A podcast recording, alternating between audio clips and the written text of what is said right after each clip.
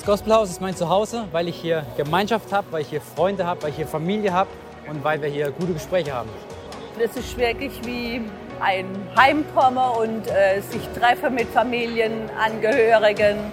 Gospelhaus bedeutet für mich ein sicherer Hafen in den Stürmen meines Lebens. Gospelhaus ist äh, meine Zuhause, weil hier habe ich die echte Familie gefunden, wo äh, hier lebe wie mit äh, Gottes Liebe, so wie ein Vater an seine Kinder geben kann. Das Gospelhaus ist mein Zuhause, weil ich hier voller Energie schöpfen kann. Und man sich hier einfach geborgen fühlt. Gospelhaus ist mein Zuhause, weil ich als unperfekter Mensch in Gemeinschaft mit unperfekten Menschen von perfekten Gott reden kann. Das Gospelhaus ist mein Zuhause, weil ich hier einen Ort gefunden habe, um meine Gaben und Kreativität einzubringen. Das Gospelhaus ist unser Zuhause, weil Jesus im Mittelpunkt steht hier in der Gemeinde, in allen Bereichen der Gemeinde. Und der Kaffee schmeckt natürlich auch gut hinterher und wir haben gute Gespräche. Ist also wie eine große Familie. Für alle Generationen ist was geboten. Für meine Kinder, für uns als Ehepaar, auch für die Ältere. Und es ist genial. Ich fühle mich hier geistlich zu Hause.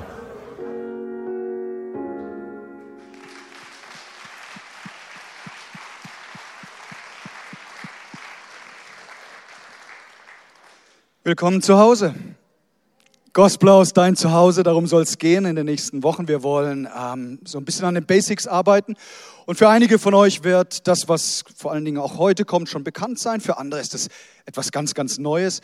Aber ich glaube, es tut immer wieder gut, sich in Erinnerung zu rufen, hey, wofür wir dankbar sein dürfen in der Vergangenheit, uns anschauen, wie die momentane Situation ist und ganz groß träumen von dem, was Gott noch vorhat hier in dieser Region. Habt ihr einen Namen dazu?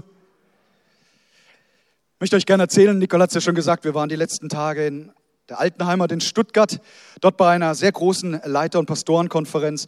Und wir sind echt so was von aufgetankt und äh, ermutigt worden. Das war eine ganz, ganz fantastische Zeit. Und bevor die Konferenz äh, losging, haben wir die Zeit genutzt, ein bisschen durch Stuttgart zu spazieren. Besser gesagt, es war Shopping Time.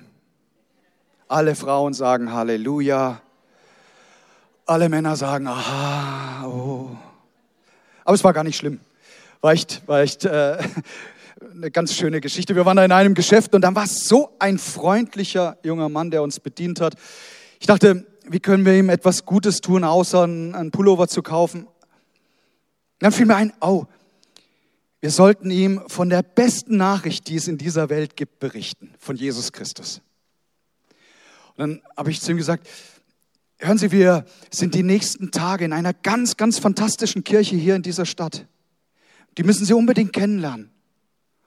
Und dann sage ich, haben Sie schon einmal etwas vom Gospelforum gehört? Und plötzlich strahlte er noch mehr von einem Ort zum anderen und sagte, Bro, das ist meine Church.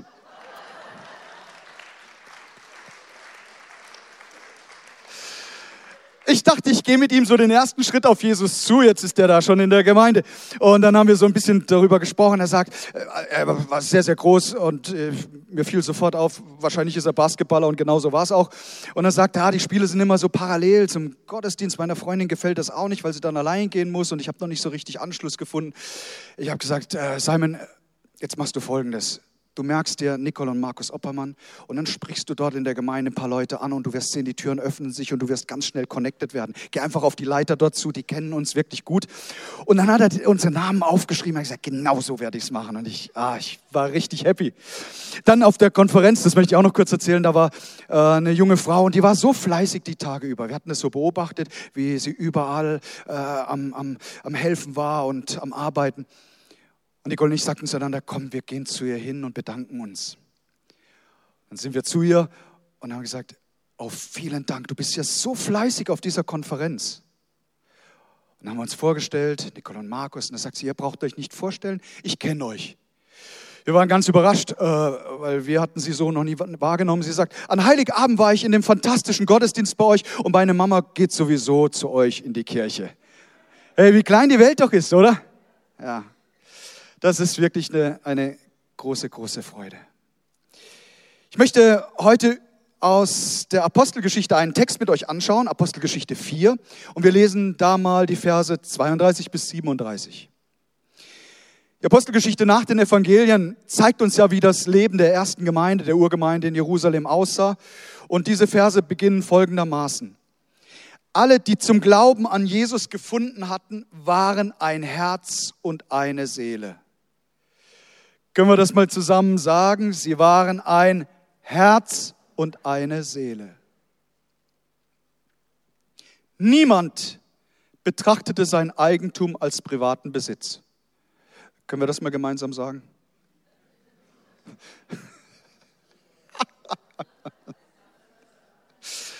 Nein, nein, alles, alles gut. Niemand betrachtete sein Eigentum als privaten Besitz, sondern alles gehörte ihnen gemeinsam. Mit großer Überzeugungskraft berichteten die Apostel von der Auferstehung des Herrn Jesus und alle erlebten Gottes Güte. Ist das nicht wunderbar? Keiner der Gläubigen musste Not leiden. Denn wenn es an irgendetwas fehlte, war jeder gern bereit, Häuser oder Äcker zu verkaufen und das Geld den Aposteln zu übergeben. Die verteilten es an die Bedürftigen. Josef, ein Levit aus Zypern, gehörte auch zu denen, die ihr Hab und Gut zur Verfügung stellten. Die Apostel nannten ihn Barnabas, das heißt übersetzt, der anderen Mut macht. Er verkaufte seinen Acker und überreichte das Geld den Aposteln. So, wenn du denkst, es geht heute in dieser Predigt darum, dass du all deinen Besitz verkaufst und es dem Gospelhaus spendest, dann hast du recht. Nein, das war, war Spaß, du musst jetzt nicht den Saal verlassen, keine Angst kriegen und so weiter. Es geht um viel, viel mehr wie um Euros. Paulus sagt äh, im Korintherbrief, ey, wenn du all dein Habe verkaufst und das Geld den Armen gibst, aber die Motivation dahinter ist nicht Liebe, dann lass lieber stecken. So, es geht um viel, viel mehr heute Morgen. Es geht darum, dass wir verstehen, was die Urgemeinde ausgemacht hat, was Kirche auszeichnet. Es geht um eine göttliche DNA, die er uns hineinpflanzen will. Und unser Motiv muss unbedingt Liebe sein. Es geht darum, den Wert einer geistlichen Familie ganz neu zu verstehen. Ich glaube, das passiert dann, wenn jeder von uns seinen von Gott gegebenen Platz auch einnimmt. Wir wollen uns im diesem Monat Gedanken machen über unser geistliches Zuhause. Und für Hunderte von Menschen ist Gospelhaus ein Zuhause geworden. Draußen steht es an der Hauswand. Wenn du auf dem Parkplatz dein Auto parkierst, dann, dann kannst du es in großen Lettern lesen, willkommen zu Hause. Und das meinen wir auch genauso. Kommt, lasst uns dafür beten. Jesus, wir danken dir, dass du hier bist. Und Heiliger Geist, dass du uns dein Wort in die Herzen schreibst dass wir es hören, verstehen und dann auch danach handeln. Und so, dazu brauchen wir so sehr deine, deine Hilfe, oh Gott. In Jesu Namen. Amen. So, in, in großer Dankbarkeit wollen wir nicht vergessen, was war. Wir wollen uns anschauen, was ist und groß träumen von dem, was kommt. Ich habe in meinem Leben drei große Entscheidungen getroffen. Ich habe dreimal ganz entschlossen Ja gesagt. Das erste Ja habe ich als Kind gegeben zu Jesus Christus. Und was bin ich dankbar, dass ich schon so früh von Jesus hören durfte. Mir blieb so viel Leid erspart, weil Jesus an meiner Seite war und von klein auf ich auch sein Wort studieren konnte. Das ist ein großes Vorrecht. Das ist nicht jedem geschenkt. Ich bin sehr, sehr dankbar dafür. Und so in jungen Jahren habe ich Ja zu Jesus Christus gesagt. Ich war schon etwas älter, dann habe ich mein zweites Jahr gesagt. Und dieses Jahr habe ich zu meiner Frau gesagt, zu Nicole. Und was bin ich dankbar für so einen wertvollen Menschen an meiner Seite? Das ist so ein großes Vorrecht und ich bin Gott jeden Tag dankbar dafür, dass Nicole in meinem Leben ist.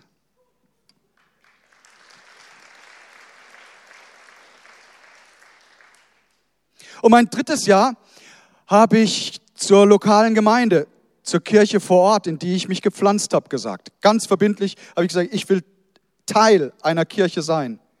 Ich habe in meiner Bibel hinten, hinten drin drei Mitgliedskarten und eine Taufkarte. Warum? Weil ich in meinem Leben in drei unterschiedlichen Gemeinden Mitglied war und mich einmal aufgrund einer eigenen Überzeugung habe taufen lassen. So, da ist meine Taufkarte. Da steht, dass ich am 19. Juli 1987 in Kehl am Rhein getauft wurde. Und das erinnert mich immer, auch mit dem Taufvers, der von mir da drin steht. Und dann habe ich drei Mitgliedskarten. Die erste Gemeinde, in der ich auch getauft wurde, das war die Erweckungsgemeinde in Kehl. Und ich habe euch auch ein Bild mitgebracht von der Zeit damals. Ihr findet mich ganz vorne in der ersten Reihe. Ich muss der ganz linke sein. Ähm, vermutlich stand ich nicht freiwillig dort vorne sondern die Kinder durften ein Lied aufsagen oder ein Gedicht. Irgendetwas war da im Gange, ich kann mich nicht mehr so genau erinnern. Das war die Gemeinde, übrigens auch die erste Gemeinde, in die meine Eltern gestellt wurden. Nach dem theologischen Seminar, das mein Papa besucht hat, war er dort Pastor. Dann ähm, gab es eine zweite Gemeinde, in die ich gewechselt bin und das hatte Gründe, weil meine Eltern in dieser Stadt Baden-Baden eine Freikirche gegründet haben. Alles hat begonnen hier am alten Bahnhof. Es gab das Festspielhaus damals noch nicht. Da waren so alte Hallen, in denen abends Gottesdienste gefeiert wurden. Und ich war tatsächlich einer der Teenager, wir waren so etwa 40 bis 50 Teenager, die in den Sommerferien nach Baden-Baden kamen. In Steinbach am Kolbenacker haben wir unsere Zelte aufge aufgestellt und dann ging es tagsüber in die Fußgängerzone und wir sind von Haus zu Haus marschiert, haben geklingelt und haben gesagt, hey, abends findet ein Gottesdienst statt. Um die Geschichte vollständig und auch ehrlich zu erzählen, Ah, bei jeder Tür, an der ich stand und geklingelt habe, habe ich gebetet, Jesus, lass niemand zu Hause sein. Ich war nicht der mutigste in dieser Mannschaft, ich gebe es zu.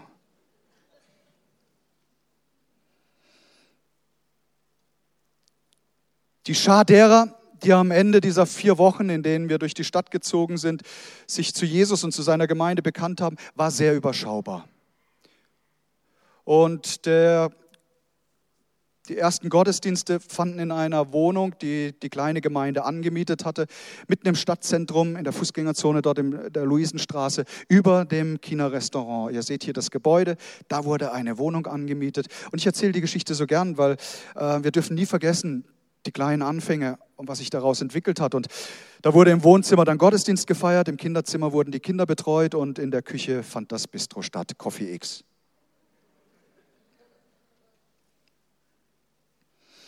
Von der Luisenstraße ging es dann in die Stolzenbergstraße. Auch hier habt ihr ein, ein Bild. So sah es aus. Da im Vordergrund ist meine Schwester, rechts außen seht ihr noch den Rolf Heist, schön mit Schlips. Genau. Und da fanden die Gottesdienste dann weiterhin statt, als die Gemeinde sich schon vergrößert hatte. Äh, wenn du sagst, oh, wo kann ich das Gebäude heute besichtigen? Na, das gibt's nicht mehr. Das siehst du im nächsten Bild. Das ist nur noch ein Parkplatz. Und der Grund dafür ist, dass jemand das Gebäude zweimal angezündet hat und beim zweiten Brandanschlag war es so erfolgreich, dass es niedergebrannt ist. So, die Gemeinde musste sich ähm, eine neue Heimat suchen. Zu dieser Zeit schon waren Nicole und ich in Stuttgart und das erklärt die dritte Mitgliedskarte, weil wir nach dem theologischen Seminar sind wir beide nach Stuttgart gegangen in das Gospelforum und auch hier habt ihr ein Bild von einem Gottesdienst, das war in der Musical Hall. Heute hat ja die Gemeinde ein eigenes großes Zentrum. Damals sind wir Sonntag für Sonntag in unterschiedlichen Hallen gewesen und in dieser Zeit eben in den Musical Halls. Und die Stuttgarter Nachrichten titelten Musicals nicht sehr gut besucht, Gottesdienste am Vormittag proppevoll. Ja, und es war eine ganz starke Zeit. Und dann hat Gott uns wieder hierher gerufen und ich habe auf eine vierte Mitgliedskarte verzichtet, weil ich äh, war ja schon mal Mitglied hier und so sind wir 2001 wieder zurückgekommen. Und ich habe auch hier ein paar Bilder. Ah ja, ich habe die Zwischenstation vergessen. Als das Gebäude niederbrannte, gab es ein Jahr hier in der Turnhalle in der Landstraße ähm, in Sinsheim die Gottesdienste. Morgens wurde aufgebaut, abends wieder abgestuhlt und dann ging es hier in die Wilhelm-Trapp-Straße. Ihr seht hier freie Christengemeinde, da waren die Gottesdienste drin, eine äh, Lagerhalle, in der Leuchtstoffröhren hergestellt wurden, wurde umgebaut zum Gottesdienstsaal. Und wir konnten uns glücklicherweise dann auch erweitern, weil ringsrum war hier ein Schrottplatz. Hier sind die Container schon abgebaut, aber während der Schrottplatzzeit, hey, wenn die das Metall in die Container haben fallen lassen, da hat's drüben in den Büros richtig gebebt. So sah es aus und dann sah es so aus. Und der ehemalige ähm, erste Bürgermeister, der Herr Hirt, hat einmal zu mir gesagt, Pastor Oppermann, Sie haben aus Schrott Gold gemacht hier in der Wilhelm-Trapp-Straße.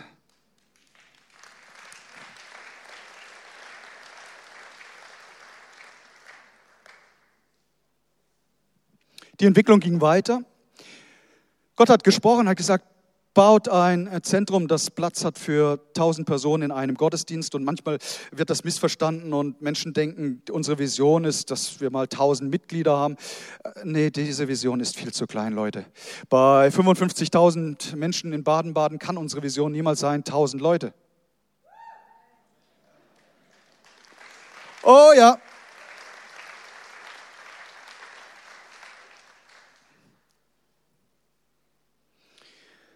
Weißt du, dass du zur Freude Gottes erschaffen wurdest und dass sein Plan ist, dass du Teil einer geistlichen Familie bist? Den Text, den wir angeschaut haben in der Apostelgeschichte, besonders, sie waren ein Herz und eine Seele, hat mich so intensiv angesprochen.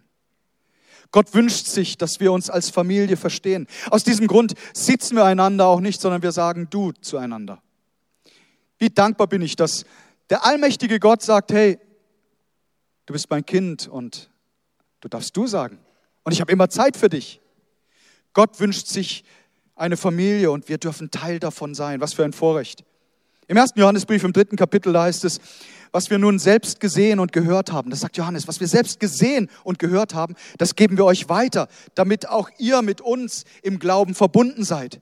So haben wir Gemeinschaft miteinander und zugleich mit Gott, dem Vater und mit seinem Sohn Jesus Christus. Das Ziel der Gemeinschaft hatte Gott schon vor Schöpfung dieser Welt. Die ganze Bibel, die Heilige Schrift ist voll davon, von diesem Plan Gottes, dass wir uns als Familie verstehen und ihn als himmlischen Papa sehen. Paulus schreibt zu den Ephesern im ersten Kapitel, fünfter Vers, aus Liebe zu uns hat er schon damals beschlossen, dass wir durch Jesus Christus seine eigenen Kinder werden sollten. Dies war sein Plan und so gefiel es ihm. Gott ist Liebe und aus dieser Liebe heraus entsteht Beziehung. Er beschreibt sich selbst in Form einer Familie, Vater, Sohn und Heiliger Geist. Gott lebt inmitten von Familienbeziehung. Er war nie einsam, wird es nie sein. Aber Gott, der Vater, der Sohn und der Heilige Geist, sie sehnen sich danach, dass wir miteinander Gemeinschaft haben, mit ihm. Aber es gibt eben noch eine andere Ebene, auch untereinander.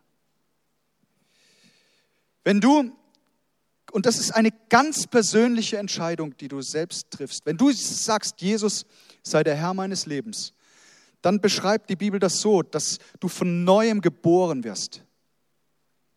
Das heißt, du darfst ein zweites Mal Geburtstags, Geburtstag feiern.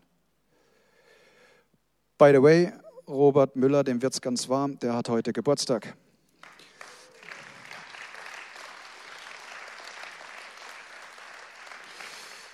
Simon Weigel wird's ganz warm. Wir gratulieren euch. Also vielleicht gibt es weitere Geburtstagskinder, ähm, die stehen jetzt nicht in meinem Kalender. Seid gesegnet, ihr Lieben. Was sind wir dankbar, dass ihr an eurem Geburtstag heute mit uns feiert. Großartig.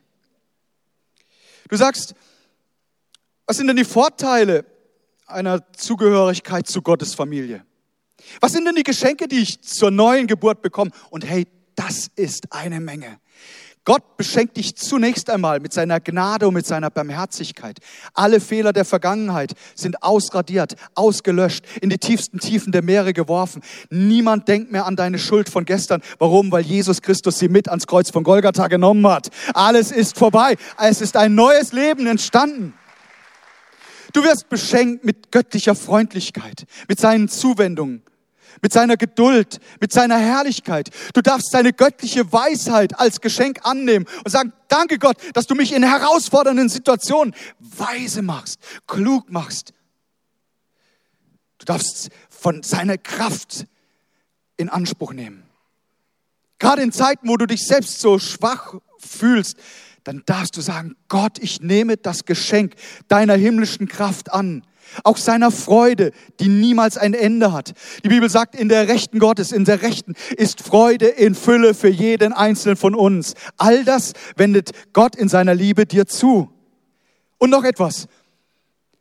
Du darfst in Empfang nehmen ewiges Leben bei Gott, das jetzt hier beginnt und niemals aufhören wird bei ihm. Ist das nicht großartig? Was für unglaublich, unfassbare Geschenke, die Gott uns zuwendet. Wenn wir in unserem Herzen sagen, Jesus, sei mein König, sei mein Herr. Und wenn wir es mit dem Mund bekennen, gerettet in Ewigkeit. Wir dürfen Christus immer ähnlicher werden. Du sagst, was, was macht denn meine Zugehörigkeit zu Gottes Familie aus? Zunächst einmal dieser erste Schritt, Du tust dein Leben Gott weihen. Aber dann kommt ein zweites. Du machst es öffentlich, sichtbar. Weil diese Entscheidung, dein Leben Jesus zu geben, das findet in deinem Inneren statt. Aber dann kommt ein öffentliches Bekenntnis und das ist die Taufe. Und die Taufe findet eben nicht im Säuglingsalter unter Zuhilfenahme von drei Tropfen Wassern statt, sondern die Taufe ist Baptizein, kommt aufgrund einer eigenen Entscheidung und bedeutet untertauchen. Und ihr Lieben, 18. Februar für alle, die Jesus Christus lieb haben und noch nicht getauft wurden. Hier feiern wir ein riesiges Fest. Ich freue mich jetzt schon so, so sehr darauf. Taufe bedeutet, alter Mensch wird beerdigt und auferstehen wird ein neuer Mensch. In der Auferstehungskraft, die in Jesus Christus liegt. Und dieses Ereignis ist, ist so wunderbar, weil es bedeutet, ich mache ganze Sache mit Jesus. Keine halben Dinger mehr. Nicht mit einem Fuß in der Welt und mit der anderen irgendwo in der Kirche. Nein, ich ziehe 100% durch. Und es bedeutet, du wirst ganz offiziell Teil dieser Gemeinde. Du sagst, ähm, wie ist das denn, wenn ich schon in einer anderen Getau äh, Gemeinde getauft wurde, bin umgezogen, komm hierher? Hey, easy, du darfst dich einfach überweisen lassen. Und hier dein neues, offizielles, kirchliches Zuhause finden. Sich einer Gemeinde vor Ort anzuschließen, nachdem man Jesus kennengelernt und ihm sein Leben übertragen hat. Hey, das ist der nächste logische Schritt. Das ist der Next Step. Taufe bedeutet also, ich mache ein öffentliches Bekenntnis der sichtbaren, der unsichtbaren Welt und ich beschließe damit auch, ich will richtig offiziell dazugehören. Als ich Nicole kennengelernt habe, wir uns befreundet, dann kam die Verlobung und dann haben wir auch geheiratet. Ähm, es hätte auch eine Idee sein können zu sagen, hey, wir verstehen uns eigentlich ja, sehr, sehr gut, warum müssen wir heiraten? Weißt du, Nico, ich komme einfach sonntags zum Essen zu dir. Du kochst schön und dann gehe ich wieder meinen Weg die Woche über. Gab es einen Kommentar gerade? Nee.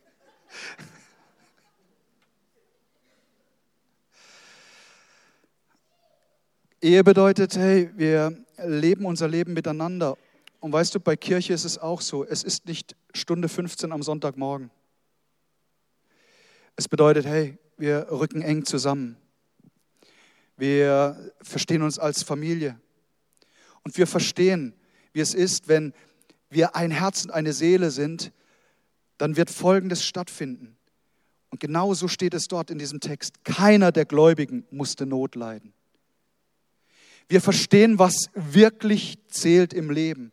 Die Urgemeinde hatte einander im Blick. Sie haben geschaut, wie geht's dem Einzelnen. Das Leben als Christ ist mehr wie äh, nur die Hingabe an, an Jesus Christus. Es ist mehr als Hingabe an Christus. Es beinhaltet die Hingabe auch an andere Menschen. Das wird manchmal nicht richtig verstanden, auch nicht richtig gelebt. Selbstlose Liebe läuft der ich-bezogenen Natur immer zuwider. Weißt du, wie Liebe sich am besten ausdrückt? durch Zeit, die man miteinander verbringt. Zeit ist sicherlich ein, eines der wertvollsten Geschenke. Das Geschenk, nach dem sich so viele Menschen sehnen, weil sie in Einsamkeit sind. Und hey, wir dürfen einen Ort schaffen, an dem Menschen nicht alleine sein müssen, sondern an dem sie Freunde finden. Die Kirche unseres Herrn Jesus Christus ist die Hoffnung für diese Welt. Gospelhaus ist ein Ort, an, an dem man dazugehört. Wir sind geschaffen worden, du und ich, um Gemeinschaft zu leben. Nicht zur Isolation, sondern um miteinander das Leben zu führen. Niemand von uns ist berufen, als Einzelkämpfer die Ziele Gottes zu, zu erreichen. So als geistliche Eremiten, die irgendwo als Säulenheilige einsam ihr Leben führen. Nein, Gott sagt, ihr seid berufen zur Gemeinschaft. Einander. Es braucht jeden Einzelnen. Die Gemeinde, die am Ort ist. Weißt du, ein, ein Christ ohne lokale Gemeinde, das ist wie ein Schaf ohne Herde und Hirte. Das ist wie ein Kind ohne Eltern. Das ist wie ein Organ ohne Körper. Und ihr werdet mir recht geben, all das ist ein unnatürlicher Zustand.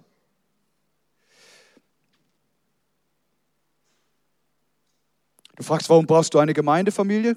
Gut, dass du die Frage stellst. Weil die Antwort ist so wichtig. Um ein gesundes Leben zu führen, deswegen brauchen wir einander. Ein paar Gründe dafür. Erstens, Du brauchst eine Gemeindefamilie, weil sie dich kennzeichnet als echten Christen. Eine Gemeindefamilie hilft dir raus aus der selbstbezogenen Isolation. Sie hilft dir, geistlich stärker zu werden, aktiv zu sein. Gemeindefamilie, sie braucht dich und Gemeindefamilie hilft dir im Kampf gegen die Sünde anzustehen weil du nicht alleine bist. Du hast jemanden, der im Gebet mit dir, mit dir kämpft, dem du dich auch seelsorgerlich anvertrauen kannst. Gemeinde ist ein Ort, an dem wir zugerüstet werden, ein geistliches Trainingszentrum. Am nächsten Samstag finden wieder Gospel Studies statt. Und ich möchte einen kurzen Werbeblock rein, reinfügen, weil wir einen der besten Bibellehrer am Start haben in Deutschland. Und ich, da lehne ich mich nicht zu weit aus dem Fenster. Der Mann ist so gut im, äh, im Unterricht über das Neue Testament und da wird er uns mit hineinnehmen. Ich bin selbst auch schon sowas von gespannt darauf. Er wird uns ein, einführen in die, in die Kultur und in die Umgebung und den Hintergrund, in dem das Neue Testament geschrieben wurde. Matthias Nell ist sein Name, ich habe ihn die Woche auch getroffen. Er freut sich selbst schon sehr, sehr auf diese Zeit und du solltest es auf keinen Fall verpassen. Gospelhaus ist geistliches Trainingszentrum. Wir können nur die Angebote machen. Annehmen muss jeder persönlich das selbst für sich. Ähm, gib diesen Dingen Priorität. Gib dich Gott hin und werde auch Teil dieser Familie. Und dann wirst du sehen, ey, ich werde unglaublich beschenkt und ich darf auch Verantwortung übernehmen und mich mit einbringen. Als aktives Glied dieser Gemeinde bringst du dich mit ein und übernimmst Verantwortung. Genauso wie du es in einer guten Ehe oder in der Familie zu Hause tust. Du übernimmst Verantwortung. Hat irgendjemand einen Amen? Weiß, weiß irgendjemand, von was ich rede? Also wenn du zu Hause auf die Toilette kommst, nehmen wir mal an, ihr seid eine siebenköpfige Familie und da ist ganz schön was los auf dem Klo. Und du sagst, ich war schon eine Weile nicht mehr an diesem stillen Örtchen und dann kommst du rein und siehst, oh, da ist ja was passiert.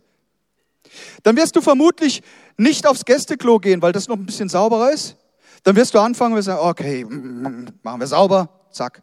Weil du bist Teil der Familie. Und dann wirst du irgendjemand finden, der es vielleicht nicht so sauber hinterlassen hat. Äh, anyway, was will ich sagen? Wenn du hier in deinem geistlichen Zuhause auf die Toilette gehst und sagst, oh, wow, ich gehe eine Kabine weiter. Nein, hey, dann, dann nimm mit Verantwortung und mach sauber. Um 9 Uhr sind alle ausgeflippt bei diesem Punkt und haben, ja, prima. Machen wir.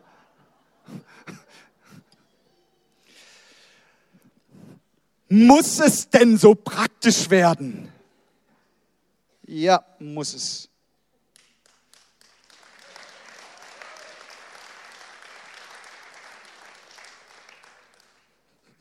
Susi ist Teil vom Reinigungsteam. Sie hat den Applaus ja mal gerade in Schwung gebracht. Sehr, sehr gut. Und ein geistliches Zuhause ist ein Ort, wo wir uns gegenseitig nicht runtermachen, sondern uns gegenseitig Mut machen. Josef wurde Barnabas genannt. Hier in der Übersetzung heißt es, der anderen Mut macht. anderen Übersetzungen sagen, er ist ein Sohn des Trostes. Beides gefällt mir. Er spricht Mut und Trost zu und genau das muss hier auch stattfinden. In einer Zeit, die oft so herausfordernd ist, in einer Zeit, wo, wo wir alle wissen, die Schatten werden länger, wissen wir aber eben auch, dass das Licht umso heller scheint und strahlt. Und das hier ist ein Ort, an dem wir Menschen Mut und Trost zusprechen.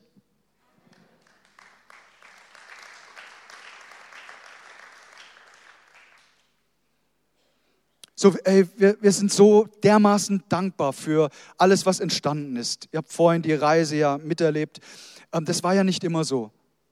Und besonders in den letzten Tagen, als wir mit vielen Kollegen gesprochen haben, die sagen, oh, wir müssen jeden Sonntag auf und abbauen. Wir haben ein, ein, ein Haus gemietet oh, und das Mietverhältnis wird nicht verlängert. Wir wissen noch nicht so genau, wo wir hinkommen. Hey, da können wir so Gott dankbar sein für diese Gnade, hier einen Ort zu haben, an dem wir Gottesdienste feiern können.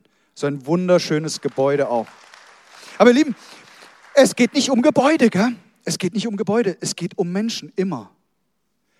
So, ähm, wir sind dankbar fürs Gebäude, wir sind dankbar für das Licht, für ähm, die Musik und alles. Aber hey, es geht um viel, viel mehr. Wenn wir keine Liebe haben, ist alles hier Schall und Rauch.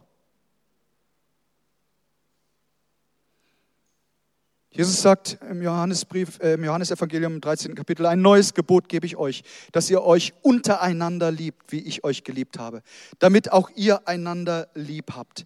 Daran wird jedermann erkennen, dass ihr meine Jünger seid, wenn ihr Liebe untereinander habt. Hey Leute, das ist das Wichtigste. Jesus schreibt es uns hinter die Ohren. Er sagt, ein neues Gebot gebe ich euch. Hey, habt euch lieb, streitet nicht miteinander. Mir gefällt es so sehr, wie ehrlich die Bibel ist in der Apostelgeschichte eigentlich nur, nur ein paar Kapitel weiter, nachdem geschrieben wird, sie waren ein Herz und eine Seele, tobt plötzlich ein kräftiger Sturm, weil es Leute in der Gemeinde gab, die haben sich nicht richtig gesehen und wertgeschätzt gefühlt und so weiter. Und dann gab es ein Murren und Aufstand. Und Gott sei Dank haben sie darüber gesprochen. Sie haben gesagt, hey, da gibt es einen Notstand, da ist etwas nicht in Ordnung. Und dann wurde das durch Strukturanpassung wieder in Ordnung gebracht. So, wenn du sagst, ich fühle mich hier nicht gesehen in diesem Ort und äh, hier predigt davon ein Herz und eine Seele und Mut und Trost und all das erfahre ich nicht. Komm, öffne dich. Und wir wollen darüber sprechen und schauen, wie wir die Dinge in eine gute, segensreiche Richtung lenken können. Ich möchte dich auch einladen. Sehe nicht Gottesdienst nur hier Stunde 15, anderthalb. Sehe es weiter. Wenn wir nachher rausgehen, ist immer noch Gottesdienst. Treff neue Leute, mach Bekanntschaften. Du siehst, jemand sitzt alleine im Café, geh darauf zu. Sag, hey, ich bin der und der. Seit wann kommst du schon? Ja, ich bin schon zehn Jahre da. Ach, was? Okay.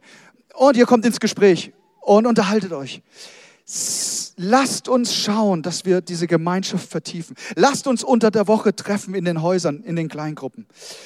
Lasst uns ein geistliches Zuhause bauen, wie Gott sich das vorgestellt hat. Hey, eine wachsende Gemeinde liebt und eine liebende Gemeinde.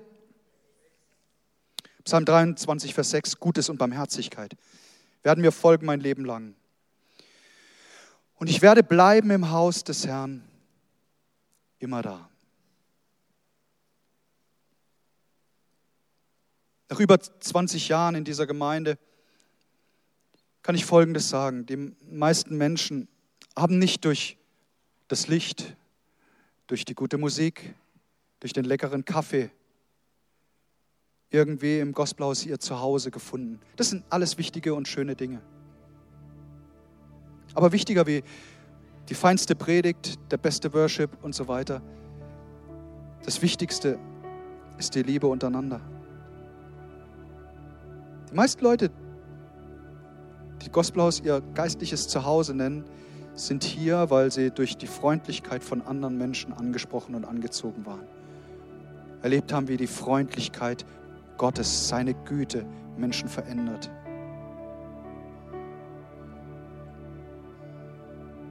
Die andere Wahrheit ist, ist die,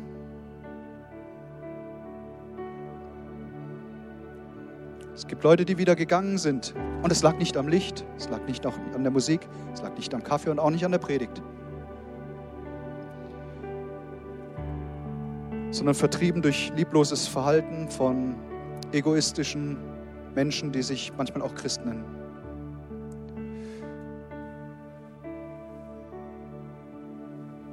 Und weißt du, ich, ich predige euch heute gar nicht an, sondern ich predige auch zu mir und sage, Jesus, vergib da, wo ich dich nicht repräsentiert habe. Wir bestimmen die Atmosphäre unseres Zuhauses. Und ich werbe heute darum, dass wir uns dem alle stellen und sagen, Jesus, wir kommen zu dir und wir geben dir unser Leben ganz bewusst und sagen, Herr, deine Freundlichkeit soll durch uns zu anderen Menschen kommen. An der Liebe, die wir einander haben, soll die Welt erkennen, dass du Gott Vater den Sohn gesandt hast.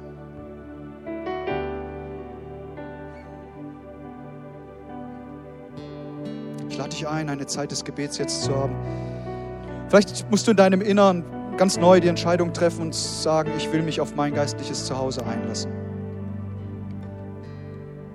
Ich will ganz neu zurückkehren zur ersten Liebe. Meine Zeit, meine Kraft, all meine Energie hineinbringen in das, was Gott so wertschätzt, nämlich seine Braut, seine Kirche. Und während wir im Gebet sind, die Augen geschlossen, ich frage dich, ob du hier bist heute Morgen und sagst, ich, ich habe Jesus noch gar keine Antwort gegeben. Wenn Sie hier sind, wenn du hier bist und sagst, Jesus, wenn es dich gibt, dann möchte ich dich heute bewusst in mein Leben einladen. Dann streck doch gerade deine Hand an den Platz, an dem du bist, aus. Signalisier damit, Jesus, komm du heute in mein Leben. Vergib mir meine Schuld. Reinige mich von allem Bösen. Wo immer Menschen heute Morgen sind, schau mal durch den Raum, hier unten, auch oben. Vielen Dank, auch auf der Galerie. Wenn du hier bist, sagst, heute möchte ich meine Sache mit Gott festmachen, dann streck auch gerade du noch deine Hand dem Himmel entgegen. Sag, Jesus, hier bin ich. Ab heute möchte ich mein Leben mit dir führen. Ja, das ist wunderbar. Komm, lass uns zusammen aufstehen.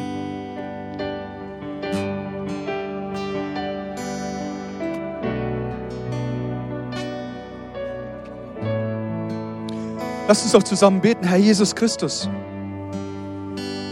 Ganz bewusst gebe ich dir mein Leben. Sei du der Herr und mein König. Und vergib mir all meine Schuld. Ich danke dir für das neue Leben, das jetzt beginnt. Danke für mein geistliches Zuhause. Danke für die Familien, die du mich gestellt hast. Und lass mich da ein Segen sein. In Jesu Namen. Amen.